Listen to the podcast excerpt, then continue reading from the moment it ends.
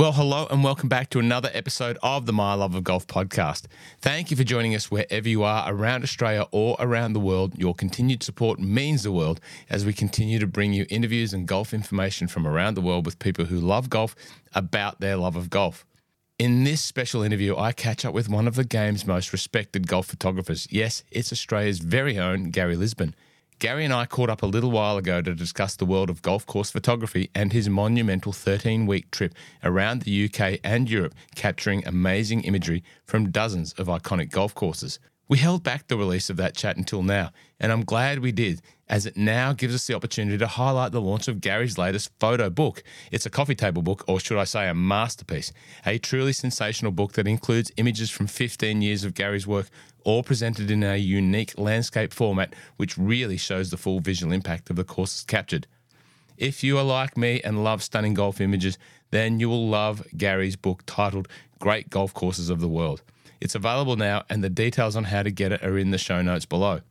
We'll also be putting together a giveaway to give one lucky My Love of Golf follower the chance to win one of Gary's new books. More on that in the following weeks. So, whether you're a regular listener or a new listener of My Love of Golf, of course, we really appreciate the time that you take to listen. What always helps the podcast greatly is if you can rate, review, and subscribe to the podcast. That would be an awesome help as we move into this important next phase of the My Love of Golf podcast. Okay, if you love Gary's images, then you will hopefully love getting to know a little bit more about the Gary Lisbon that I've had the pleasure of getting to know. Time to sit back, relax, and enjoy this episode with Gary Lisbon.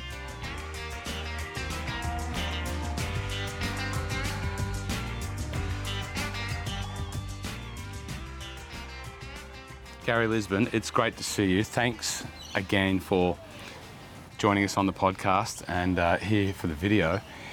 You've got this great book in front of you. Now, when we met for the conversation, the chat about your trip and my trip last year, we didn't have this book. We didn't, did we?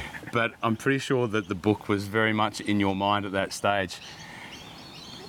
Talk to us about this beautiful book that we've got here. I'm here picking them up with Gary. We're going to do a little bit of a giveaway with one of the books, and I bought a couple for myself, and it's absolutely fantastic. Tell us about, you know, putting this book together. You're right, we didn't have this book last year. It's a 15-year culmination of images that I've captured from around the world, just showing the diversity of golf around the world. And it is so diverse, as you know, from traveling. And so I've put it together. The bulk shipment arrived about a week ago. We're getting orders out the door. The response has been amazing, and I'm pretty proud of it. So it's been a big effort. We've just had inside there and had, you know, a very quick thumb through. I can't wait to get it home and, you know, just download on the content that's in there. There's some beautiful photos from all the parts of the world that I want to go to or have been and want to go back to. You know, when you were traveling around and doing the trip that we'll hear about in a second, is making this book part of your thoughts as you're driving?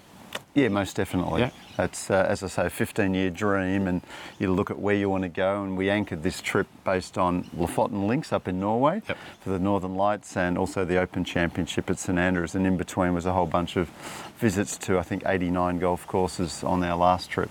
But again, this incorporates places that we didn't go on our last trip, like South Africa and throughout Asia and New Zealand and so on. It's not your first book. What are the other catalogues in the title? Really creative names. So Great Golf Down Under Volume 1, Volume 2 and Volume 3. And then Great Golf Courses of the World. So if someone wants to buy the book, and sales have been going great, I believe, how do you buy Great Golf Courses of the World? Yep, generally buy it online. We've got a website, greatgolfcoursesoftheworld.com, and you can purchase. We ship all around the world automatically for you. You can go into a bunch of retail outlets, some drum and golf outlets, and just other places generally. So the golf clubs that are featured within, a lot of the Australian ones will also hold stock. But the easiest way is probably the website, direct shipping to you. What are the favourite images? I mentioned, too hard? No, well, yes and no. I mentioned Lofoten Links in Norway. If you haven't been there as a golf lover, it is extraordinary. Northern Lights at night. Most amazing setting for a golf course, built by someone that had a dream of a 6-hole golf course that turned into a 9-hole that turned into an 18-hole. So the images of Lofoten are fantastic. Up around Scotland, whether it's your places like Muirfield, down south in Ireland, like Old Head, just the drama of the setting. But I think also continental Europe was something that blew me away. Mm. Places like the Netherlands and in France and Spain and so on, different kinds of golf experiences. Now, one thing that, if you're watching this on the video, obviously you can't hear it on the audio, but the book is, it's not your traditional book shape, is it? No, it's not. I reckon that's a great bit of marketing because, you know, there's one place that this book's not going to be able to sit, and it's going to have to sit front and centre in front of everyone on a coffee table. Tell us about the shape. It's very true. It won't, and I tried to do it. I tried to sit it in a bookshelf and it doesn't sit. No. So it's panoramic in style and it actually folds upwards. So you'll see that all the images present in this kind of way. So that's something a little bit different. I won't claim it's my idea. Fellow photographer, a guy called Ken Duncan, who many of you will know, has produced a book along these lines. But I thought that the nature of panoramic images of a golf course should be represented in a panoramic style. So it's worked well. Well, Gary, I can't wait to get it home and go through, and, you know, you've been an absolute huge supporter of mine in, you know, being an amateur photographer and having an interest in, you know, a world that you make your living out of. You know, your little messages and the comments around when you think I've taken a great photo, really do appreciate it, and it means the world to me. Don't undersell yourself. No. You are a very good photographer, Roscoe, and, you know, you have an eye, you have a passion, and I just encourage you to keep doing it. I appreciate that. And I also appreciate your very kind gesture of giving us one of these books that we're going to do. We're working on a great giveaway, which we'll do after this episode, which, you know, you'll be able to go in the running to get this great book, Great Golf Courses of the World. Gary, thanks very much for joining us to celebrate the launch of this wonderful book. And now, here's Gary and I talking about our trip last year, where some of the images in this book were captured and conceived. Here's Gary and I. Gary Lisbon. Thanks, Roscoe. Welcome to the My Love of Golf podcast. It's an absolute pleasure to have you joining us here today. We've been chatting for a little bit about doing this, but, you know, it seems like we've been chatting for a while because, you know, I followed with great intensity your trip to Scotland and to many other parts of the golfing world in Europe. I was there at the same time, and, you know, there was a few message exchanges, and we must have felt like we were driving past each other at points, but we'll talk about that. Gary, how are you? Welcome. Thank you. Thanks, Ross. Thanks for having me. It's a wonderful honour. I sort of love listening to your podcast and the diversity of people that you're interviewing, and humbled to be one of those. No, so no. I think you're right. You're right. We were in Scotland, and as we were just saying, we probably passed each other on different roads. You going down the road, me going up the road. Well, without turning it into a travel brochure for Scotland, we'll talk about some of those destinations. But firstly, I guess, you know, I think a lot of people that know me, know the podcast, you know my developing love for looking at golf through the lens. And, you know, I think it's really helped me appreciate golf at a greater level by, you know, just taking time to, you know, view a golf course in a certain way. And a lot of people know you as, you know, Gary Lisbon, golf photographer, but I know you over the journey with your other party business, Golf Select. You know, tell us a little bit about Golf Select, and then we'll talk about the photography part. Sure, and probably a background even before that. Chartered accountant, worked for KPMG for many years. Got out of that, worked with Ian Baker Finch for a short period of time, and then started Golf Select. So focusing on running corporate events, importing golf giftware. That then morphed into golf holidays for people around the world. And photography was the passion that became a pretty big part of our business. And that Golf Select business, that's probably where I first came across you. You know, obviously you run the golf days. If any of the Mercedes-Benz drivers here have been on a Mercedes-Benz golf day, you've been doing them for a number of years. So that's where I first came across. And you do a wonderful job doing those golf days, and not just for the car companies, but for all the people that you do them for. And I think I saw you last, the Peninsula Kingswood one. So great stuff. It's a skill morphing a passion into a business. Yeah, it's certainly what I've tried to do. You know, investing in a golf business, i.e. drum and golf, and then trying to expand that level of interest. And I guess basically for me, bring my experiences through podcasts, through my experiences in the shop, just to give people a little bit more of an insight into that world. And I guess for me, looking at golf through the lens now is a little bit more of that. You know, for you, you're very, very giving with the work that you do in your photography space, and, you know, you share a lot of it, and a lot of people love that. What is it about golf photography that you think people are so enamoured with and so drawn towards. What are your sort of appreciation and impact of that? I mean, you look at golf around the world, Ross, and it's so different. It's so diverse, and I think that's what golfers love. They love a feeling as though they're in the image that they're viewing at hand. So to date, I think I've photographed 650-odd courses in 25 different countries, and they're all different, whether it's golf in South Africa compared to golf in Norway, Scotland, Australia, etc. It's all different. So we all share a common love and frustration with golf, I think, and being able to show that visually really creates a sense of, gee, I want to be there. It's sort of that, wow, wouldn't it be great to be there? And I think with social media forums such as Instagram, we're seeing where everyone is. So I'm seeing where you are and people are seeing where I might be, and they're just commenting, and it's just a nice little back and forth interaction. Was the photography part of your life, you know, is that just a passion that developed, or? You know, it was. No formal training. Just a case of getting up. Kingston Heath, I think, was one of the first courses I took photos of, and it was just in a very informal basis. Went out with my little snap camera, took some photos that the club thought were okay, and then if you sort of fast forward to actually Gavin Kirkman, before he became the head of the PGA, was at Lakelands, and he said, why don't you come up here and do some photos, and I did some photos for them, and then I went up to far north Queensland, up to Paradise Palms, and I still remember Michael Waters at the time was saying, hey Gary, with these photos, can you sign a photo so that when you're famous, I can look back on it? And I just sort of laughed, because I never viewed the photography as part of the business. It was just a passion.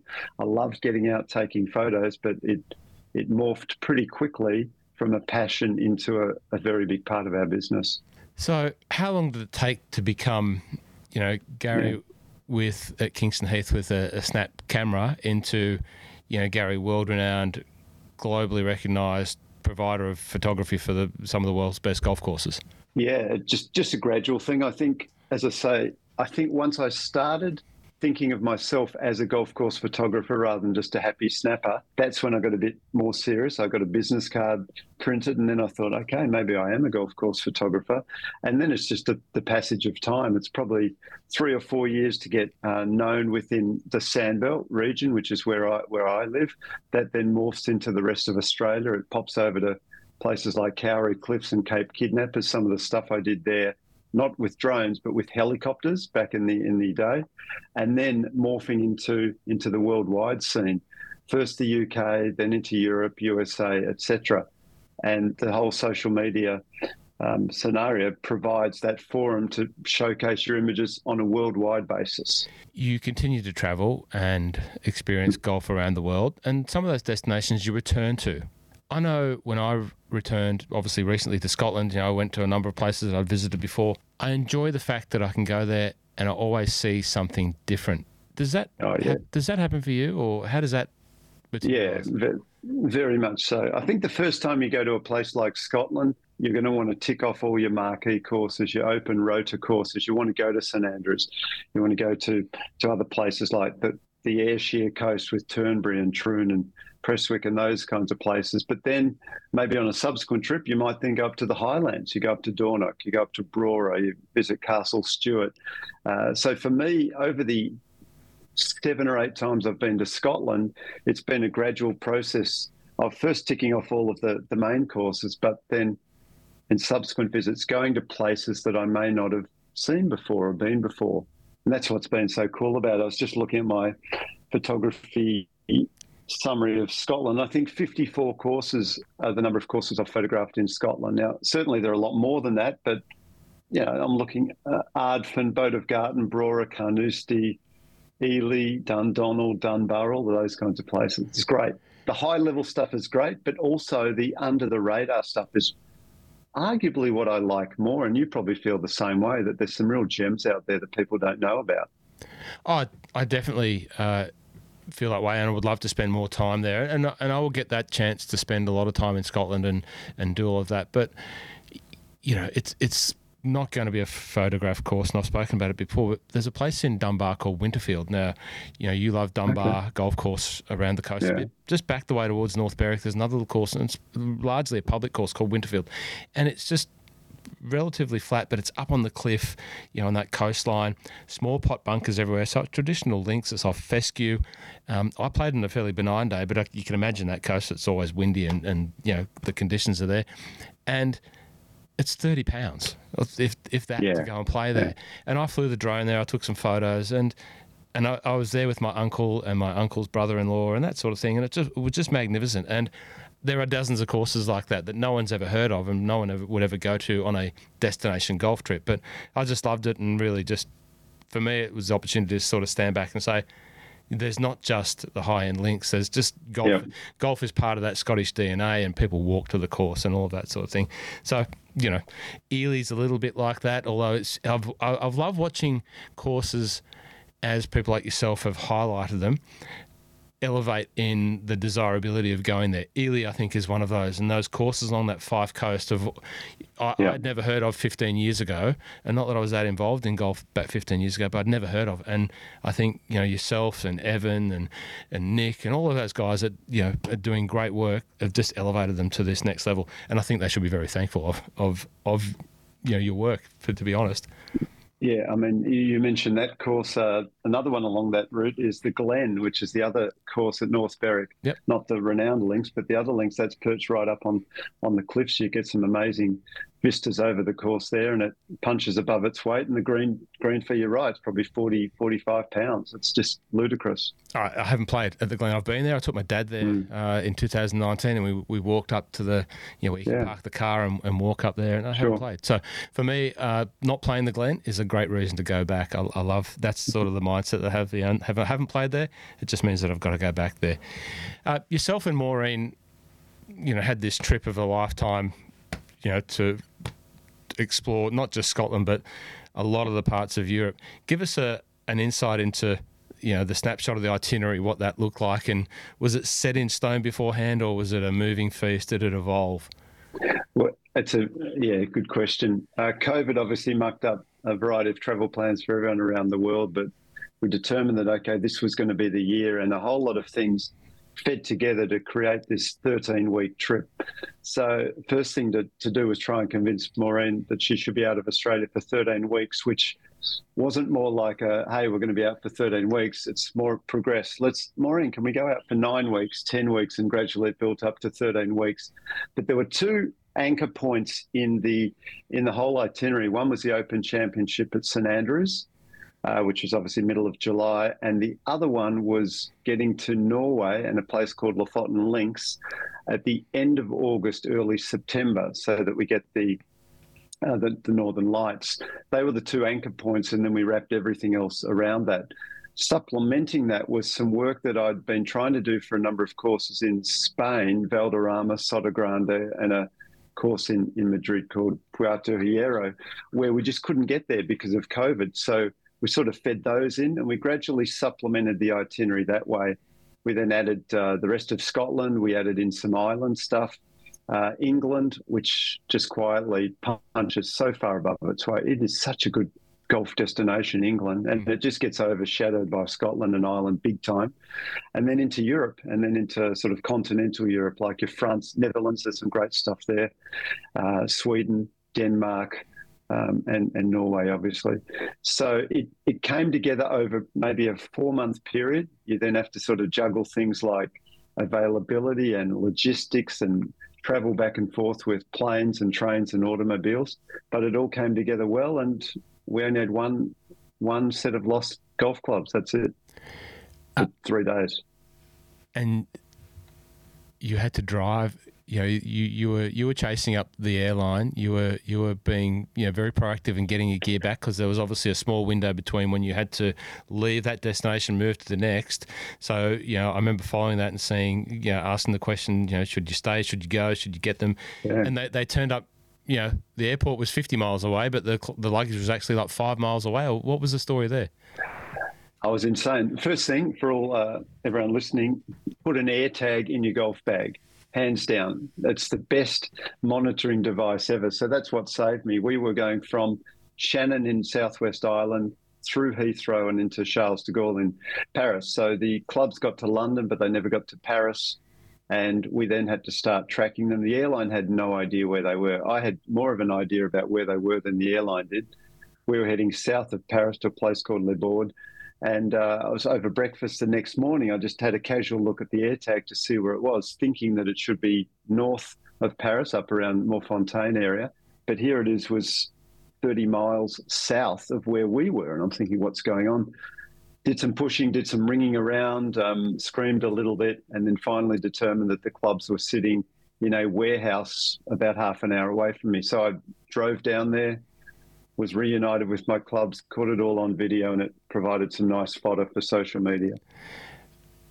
Look, I think you were very lucky to get them back as soon as you did, because, you know, it was no secret, especially, you know, you travel with the group. You had a group of clients over there for the Open, who I assume were there for golf as well. We all know what happened post the Open when, you know, half of the golfing world just descended on probably mainly Edinburgh Airport, but maybe Glasgow Airport, but Edinburgh Airport copped the brunt of it. And I even think still to this day there is a warehouse full of, you know, golf travellers, golf clubs that all got left behind. So I think that was a pretty fortunate outcome that, you know, the old AirTag seemed to save you. It did indeed. We had one client, Natalie, who I was chatting to her last week. We're talking from July to November.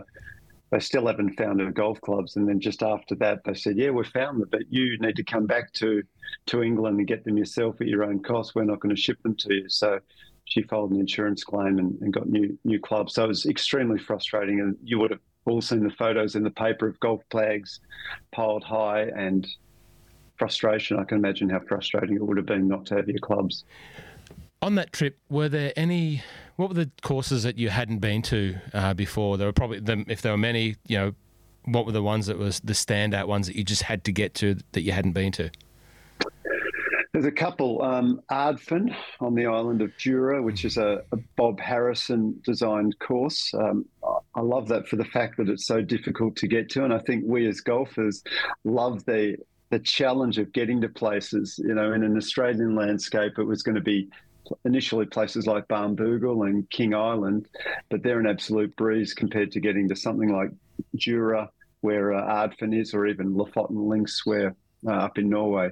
So, you know, Ardfin is wonderfully opulent, 6-star accommodation, a very, very good, challenging golf course, 2-hour ferry ride from the mainland to the island of Islay, then another little car ferry onto the island of Jura, then you drive and you're there. So I love that sort of element.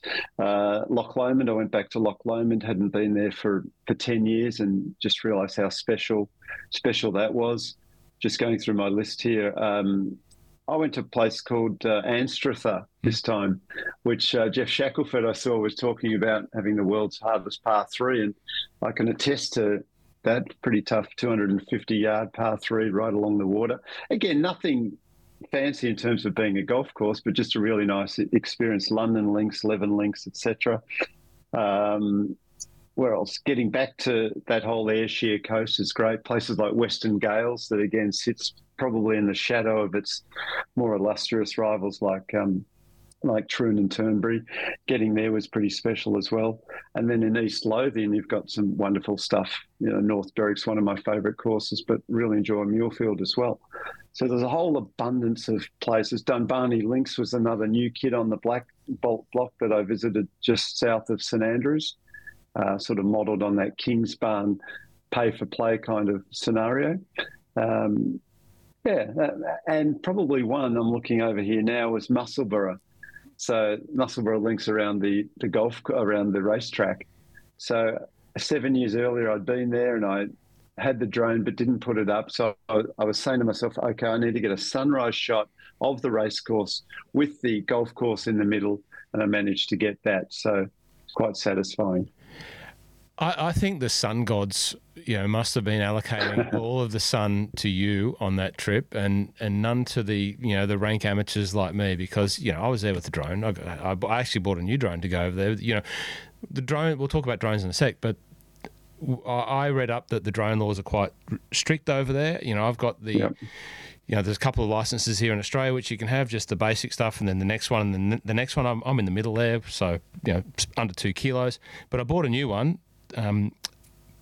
DJI, we all fly DJI drones, a little 249-gram drone, which basically gave you a lot of freedom. And it was a really super powerful drone. I got up at 4 a.m. one morning, a couple of mornings, to go down to, I wanted to do North Berwick, Muirfield,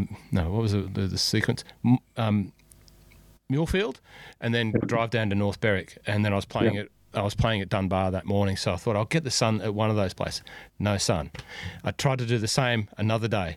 Got up early, no sun.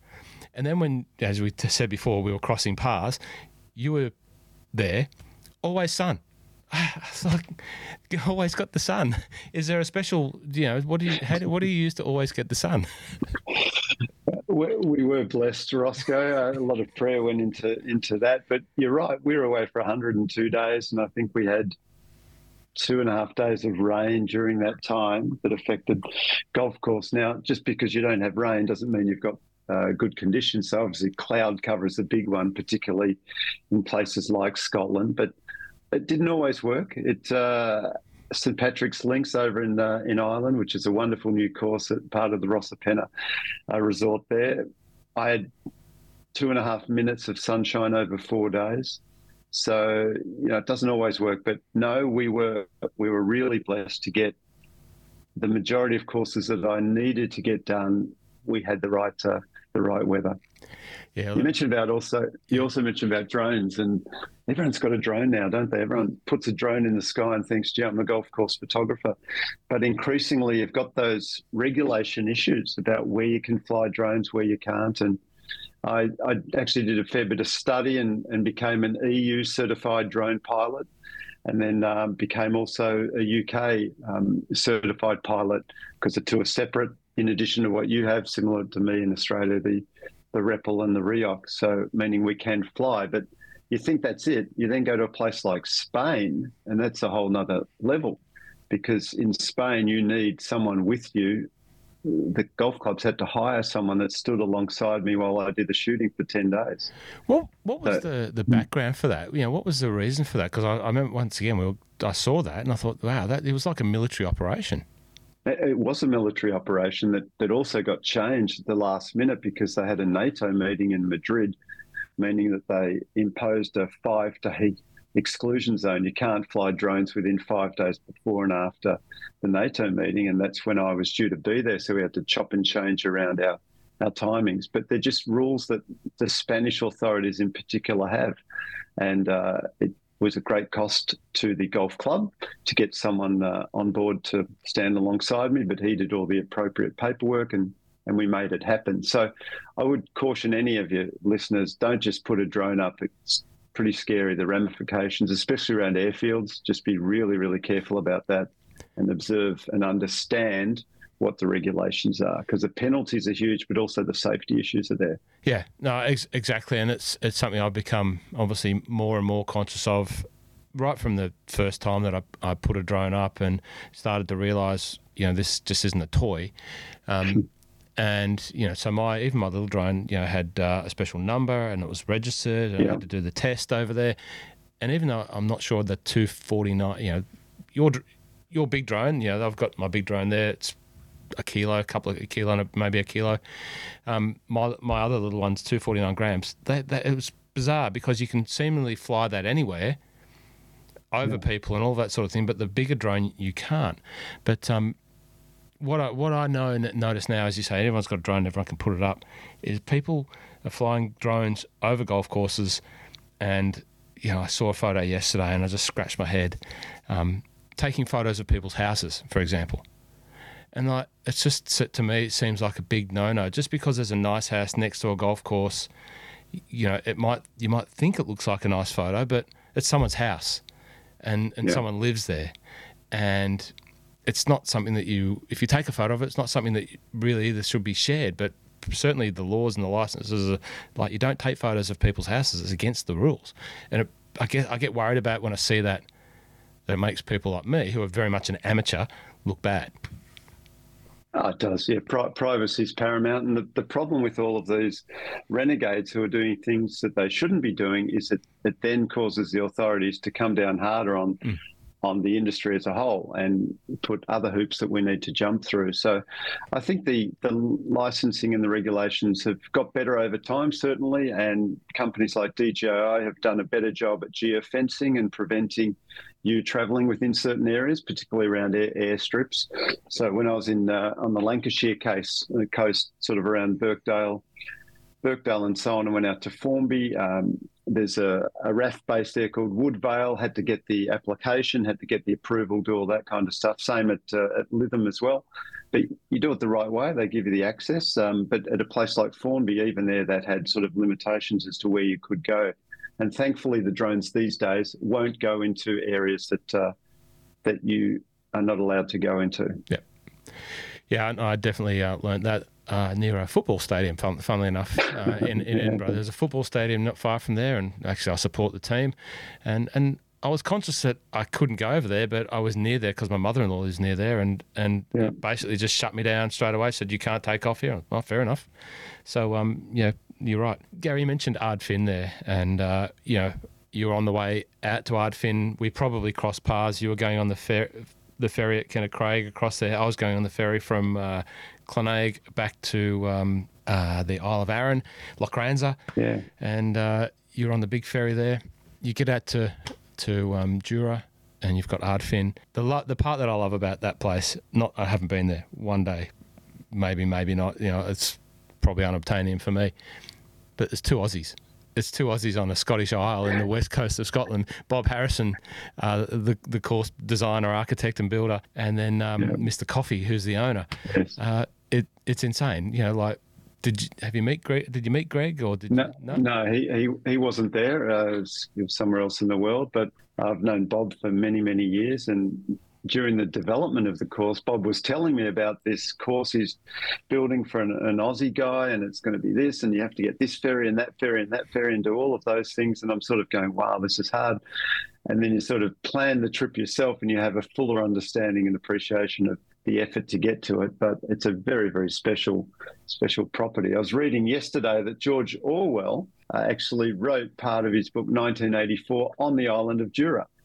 So it's renowned for that, but also for whiskey. There's some distilleries there. But aside from that, it's a very big island that has a single lane road that goes around the whole island.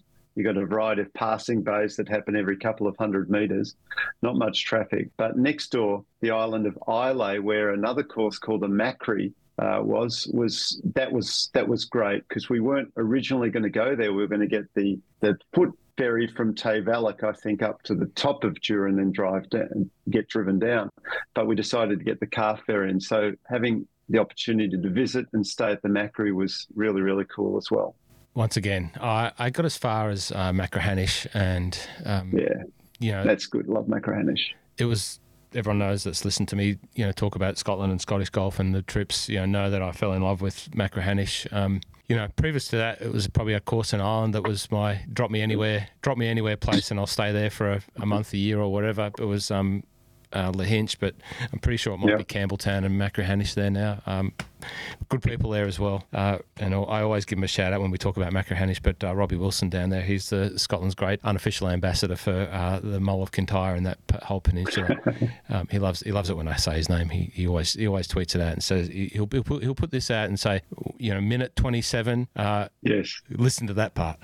Very good. Best opening tee shot, don't you think? Machrihanish, that opening tee shot just is one for the ages. It's just a special place, the whole place. I just loved it. You obviously went to the Open, and you had a couple of days there. It was a special Open for golf. It was a special Open for us Aussies, you know, with obviously Cam Smith winning. How did your guests that you had there for the travel part of the trip experience it? How what was their feedback? You know, maybe. Oh, it's amazing. Yeah, it was just amazing. We went on Saturday, Sunday. We saw on Saturday everything was lipping out for Cam Smith. Nothing was really dropping. We then went in there with sort of expectations that something may happen, but a four-shot lead, I think it was, to Rory and Victor. It's pretty hard to peg back. And then we started watching Cam early, and nothing was happening. Nothing was really was going. And he should have made birdie on 9. nothing happened there. And then, bang, he went on that tear, 10, 11, 12, 13, 14. Extraordinary, those putts that he holed, the way that he did it. But for me, it was that up and down on 17 that was extraordinary, as we've all seen. Missed the green left. You can't go over the road bunker, so what do? You putt up and you trust your putt into 10, 12 feet and you hole the putt. Maureen and I went back to that spot a couple of days after the Open, because we were in St Andrews after the Open as well. And we just sort of tried to map it out. What would we do? So again, just he was so calm under pressure that there was never a change in his demeanour. It was always the same focused look, discussed with his caddy without any real emotion, and he just executed brilliantly. So all of our clients that came with us loved that. You know, we're in the area where the big TVs are and the merchandise spaces as well, post-Open, and here we are, a bunch of Aussies cheering and yelling and screaming, and many, many others that were there that were just giving us death stares because obviously they wanted Rory to win. Special. Yeah, it was a special time. But I remember that part of the facility where you were near the merch tent. You know, the merch tent sold out of merch within about 3 days, so you couldn't buy anything. There was a few bars and whatnot there, but it was packed. Like, it, you know, if you think about a big Grand Prix here in Melbourne, you know, if you've ever been to a Grand Prix, there was more people than that. There was like several times more people. It was a massive party atmosphere. I watched from the other side those last two holes, and I definitely got the sense that there was a lot of love for Cam. I think people were disappointed that Rory didn't win. I think they were probably overridingly Rory fans, and you know, Rory's had a great year in golf. I definitely felt there was a lot of Cam love. Maybe the Aussies were over there. I got down on the 18th and just seemed to be surrounded by Aussies, and it was a great experience. Let's talk about some of the other parts of the trip. You mentioned Lofoten Links up in Sweden. Is it Sweden? Yeah. Norway. Sorry, my bad. Yeah. I've seen it on Eric's videos. You know, It's once again for me, it's probably a place of unobtainium. But you know, to see you there for the first time, what was that like? You know, how's the journey to get there? What you know, like, how do you get there, and what happens when you do get there? You know, talk about the Northern Lights. You know, like you're right. We see these destinations from when other people showcase them. So Eric Anders Lang, a mutual friend of both of ours, did a great doco on that. So look that up on YouTube. Wonderful. But then another guy called Jakob Schloman, who's a photographer that I admire greatly, Swedish guy, took a wonderful photo of the second hole, par three, out to a promontory with the Northern Lights in the background. And I said to myself at that time that I first saw that image, gee, I want to get there and I want to capture similar shots. Just be wonderful to have the Northern Lights in shots. So that sort of put the thought in my head. And as I said at the start of the episode, they were the two anchor points, the Open and then Lofoten Links. And Lofoten Links, a month or two earlier, so July, it's pretty much land of the midnight sun. So you're playing golf at 2 a.m., 3 a.m. in the morning. Victor Hovland went there and shot the course record 63, drove the first par four over the water, made eagle in tough conditions and shoots 63. We said, okay, we need to be there end of August. How do you get there?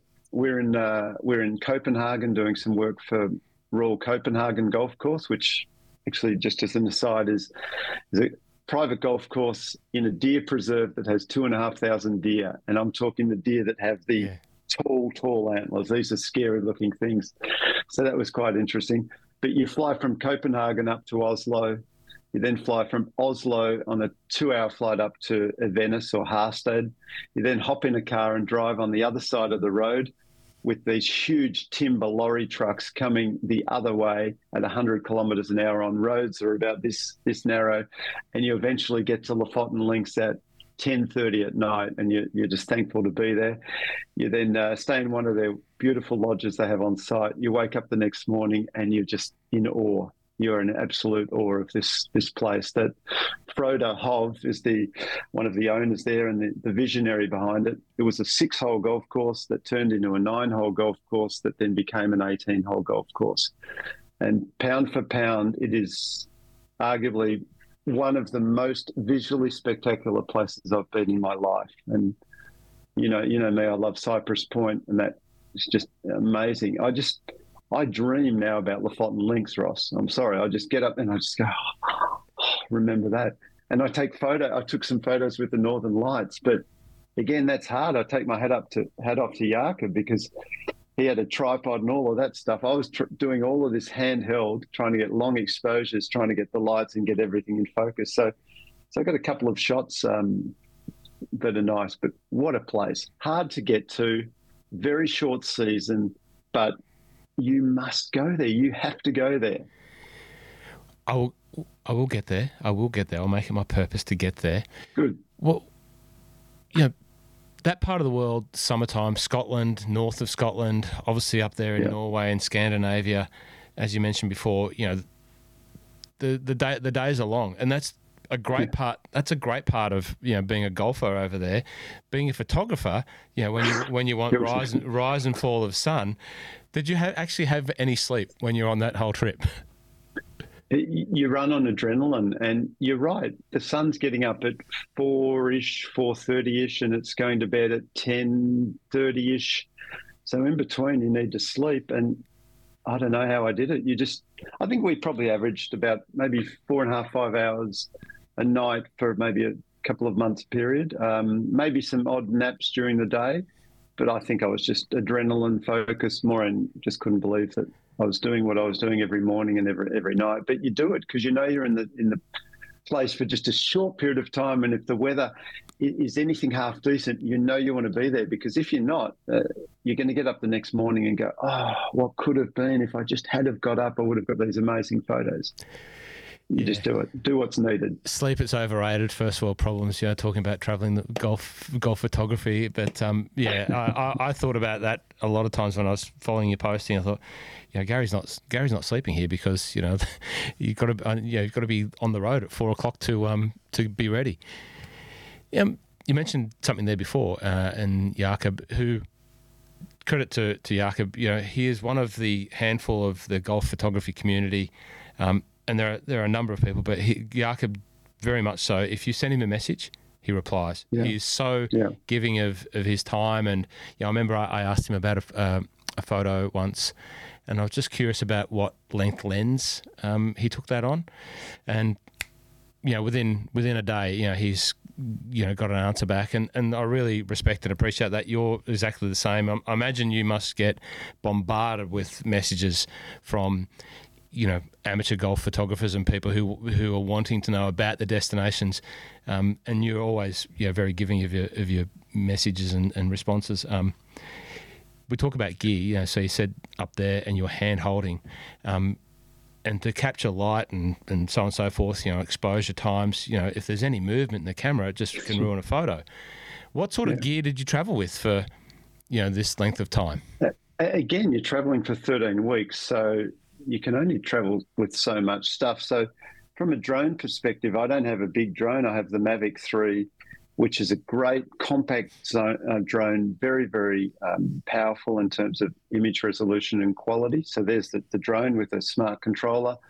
Cameras take a couple of bodies. I have Canon, so Canon 5D, Mark 3 and Mark 4, and then a few lenses, 16 to 38, 35, I think, 24 to 105 and a 70 to 200. So that's sort of it. And then lots of batteries, particularly for the drone. And you put it all into a backpack and you try and carry it on the plane rather than check it in. Yep. So you know you've got it at the other end, because that in itself's an issue, isn't it? That here we are going over to a place for a photo shoot. If they lose your luggage, goodbye photo shoot.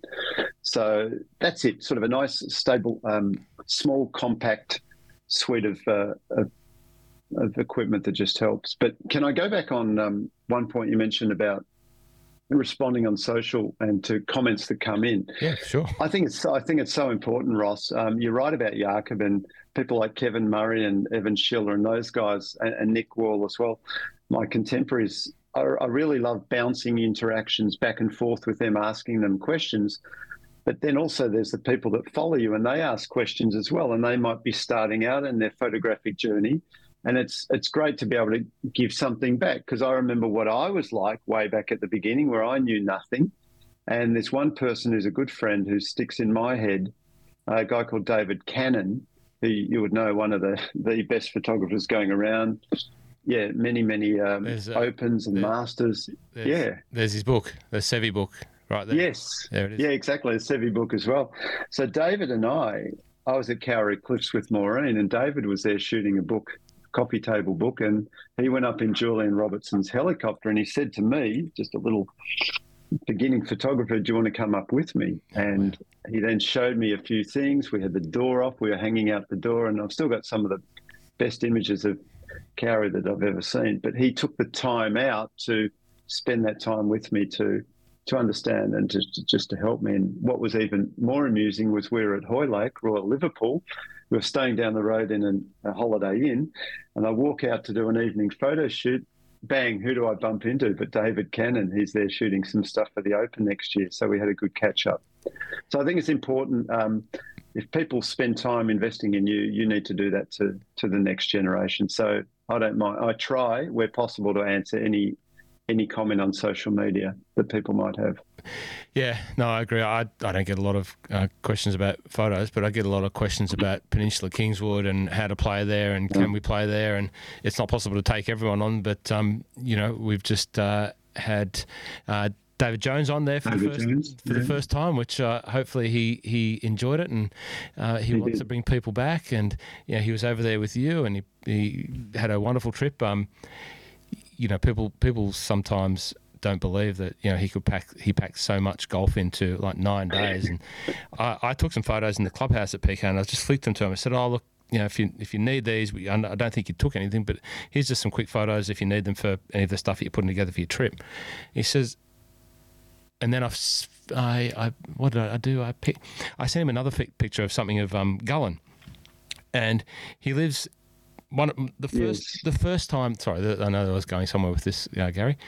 The first links experience I had was at Gullane, and I remember early 2000s. I drove up the back of Gullane there to the seventh hole on top of the hill, on the top, yes. And it was blowing like an absolute hoolie. Like it was like stand on an angle like this, and you wouldn't stand over. I wasn't playing golf, but I just wanted to go and see it because it was in my mind. My dad would go to Gullane when he was a kid and all that sort of stuff.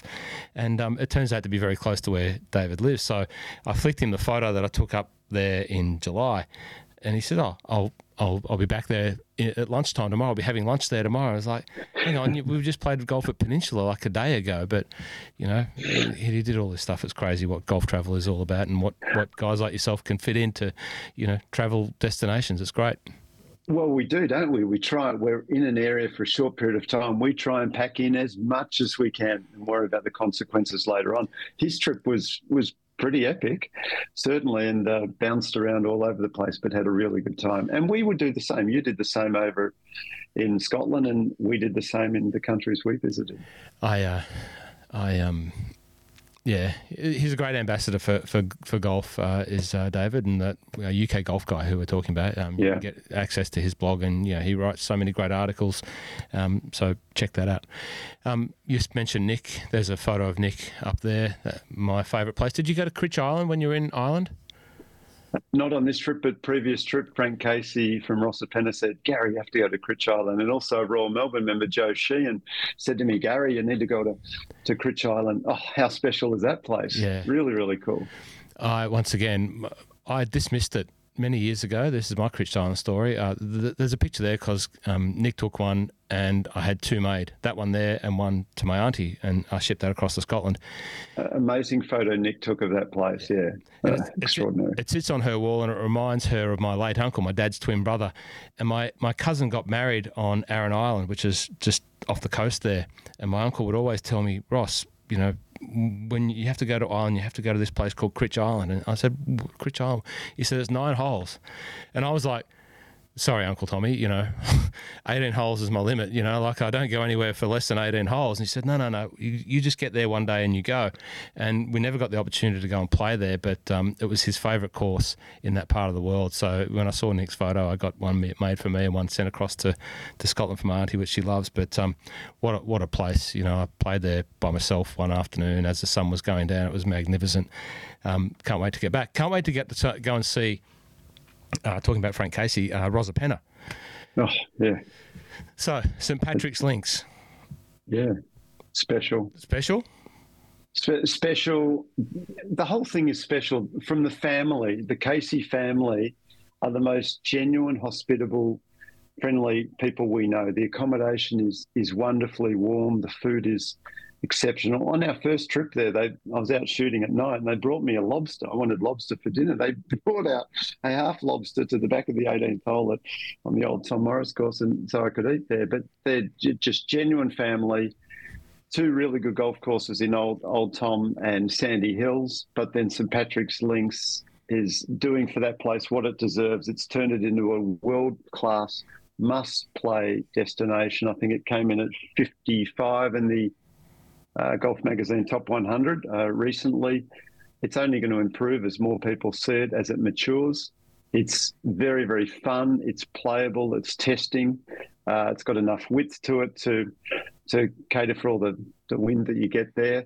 And what they did, I don't know if your listeners know the story, there was the land that was there was owned by another farmer, and he had desires to put 36 holes in there, I think Nicholas courses, if I recall, but that sort of fell over during the GFC, and the Casey's got the property, and then they started talking with Tom Doak, and they determined that, hey, yeah, let's just do one quality 18-hole golf course, and that it exudes that all the way. And the logo, how cool's the logo? Oh, I think everything about Rosapena and St Patrick's Links, the logo, the little snake, and then the SP, and then the Rosapena. Obviously, it's got an R as the logo, so R is always going to be strike a chord with my heart. Frank sent me a cap out. I looked after one of his staff, long-term family members from Downing's there. Took him down to Peninsula Kingswood with his son the other week, and Frank sent me a nice hat and a shirt, which was very nice of him, very kind of him. So thank you, Frank, if you're listening. Gary, you've got a trip coming up. You know, you're heading back to New Zealand. Yeah.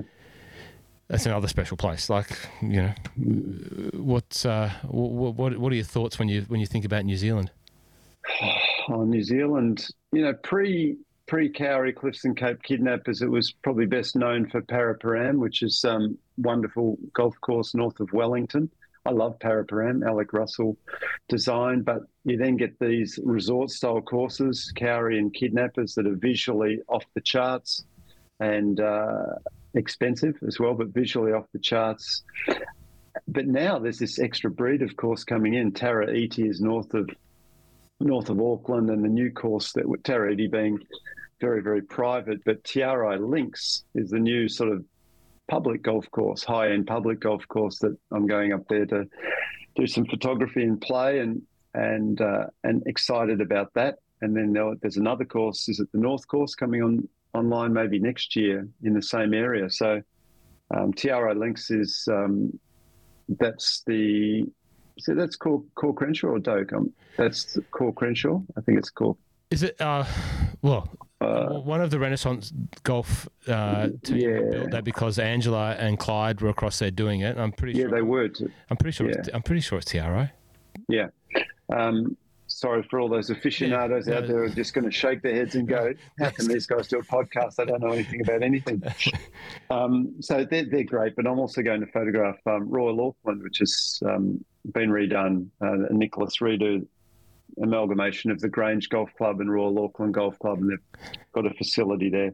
Now, so that'll be exciting. Is that complete? That obviously is complete. That's complete. It's complete. It's grown in. I was due to do the shoot maybe a year ago, but COVID got in the way. So that'll be nice seeing that. New Zealand's a cool place. And then you go down south to Queenstown, and that's special as well. Tiarai is designed by Tom Doak, and the other, there's two courses. So Tiarai is Tiarai Links promises the world a destination. Two courses, Don Doak, and the other by Bill Corr and Ben Crenshaw. Yeah, there we go. Sorry for the golf aficionados. Talking about architects, you know, do you have a? Yeah, you've seen the classic golden age architects. You know, I think probably in the States. You know, we haven't talked about the States really at all. What's your favourite course over there? There's one. No, that's hands down. So outside of Cyprus. Outside of Cyprus, we can come back and finish on Cyprus, and you can leave us with your thoughts on Cyprus. But some of the other courses there that you've had the opportunity to see. Oh wow! That the whole northeast is great.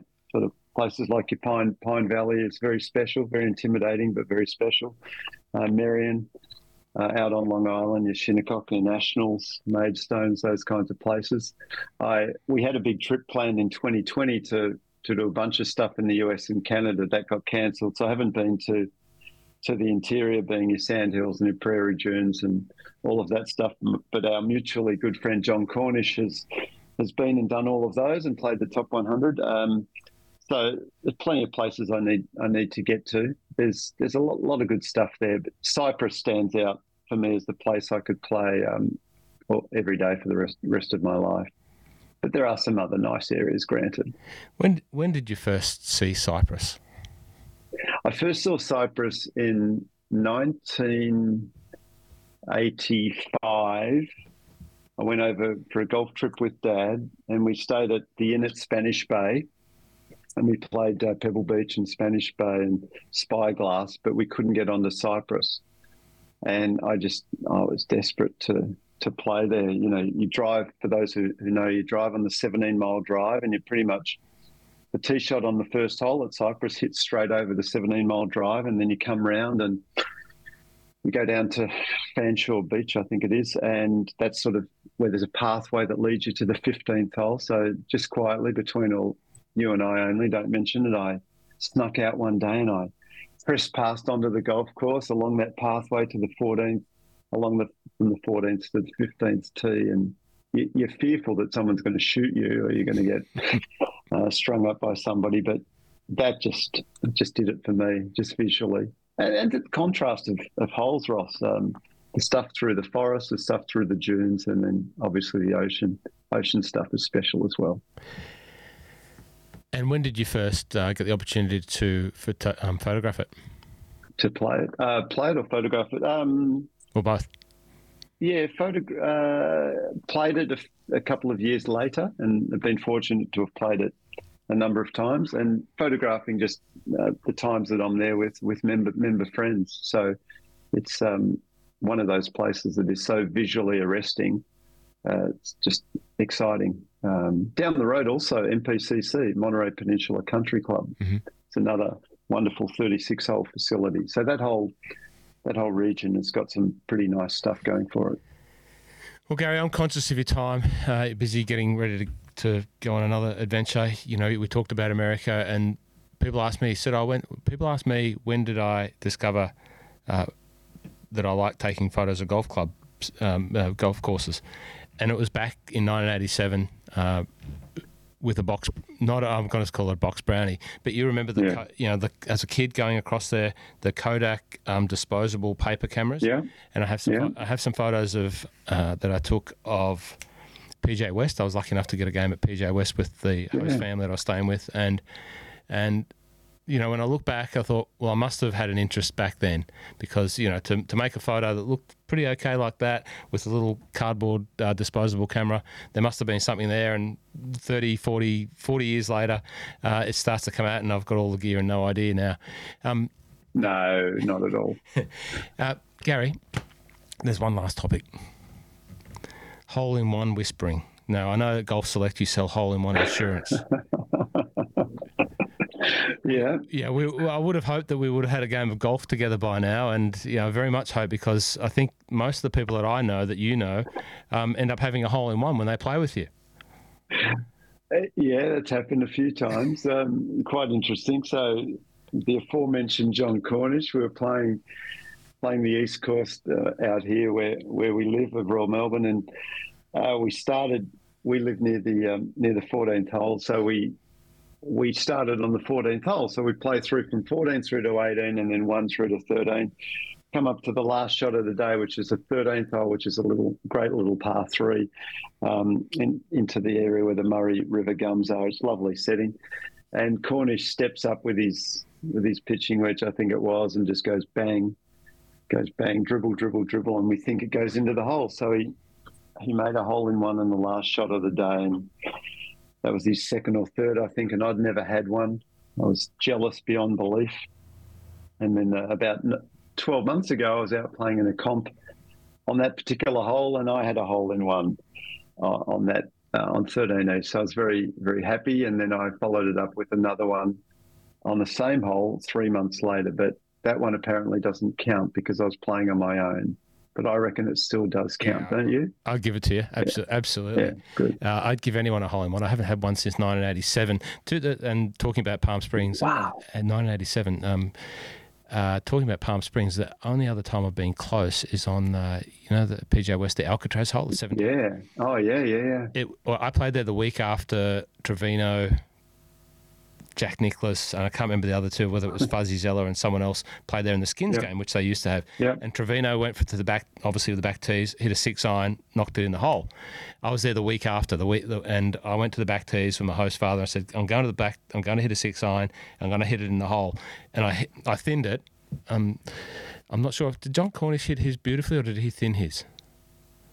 Oh, he'll claim that he hit it just the way he wants, but I reckon it was a bit skinny. But then again, in defence of John, my hole-in-one was also a skinny shot. Okay, I remember. I thought one of the maybe that's the way you do it. Well, I thinned mine, and it literally was teetering on the edge of the hole. That was the only other time that I've been anywhere near a hole-in-one, both in the same years. But then there was one other hole-in-one that you helped whisper, and I was somewhat involved the day before. Our great friend Fergal from US was out here. Sorry, of course. Of course, yes. So you want to talk through that one? I leave Fergal and, we played 36 holes at Peninsula Kingswood, a great Irishman, member at Port Marnock, wonderful company, fantastic to spend a day with him, just picking his brains about all the golf courses, much like we're doing now. He jumps on a plane, heads up to Sydney, you pick him up, and what happens?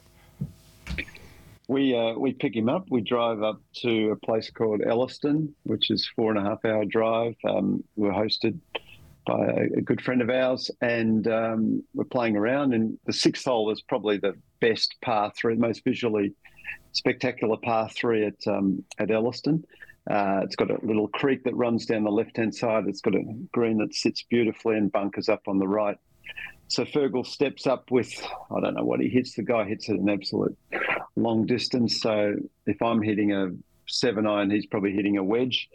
And he just hits it and then slam dunks it and goes in the hole for a one. So it's a bad thing because we haven't stopped hearing about it for the last 4 months, 5 months. It comes up all the time. I'm sure it does. You want to be humble, don't you? I think you should be humble, more gracious about it. Oh, no, look, if you have a hole-in-one at Elliston, you've got to tell the world. But, Gary, we need to play golf because I need another hole-in-one. I haven't had one since 1987, if you heard me say that.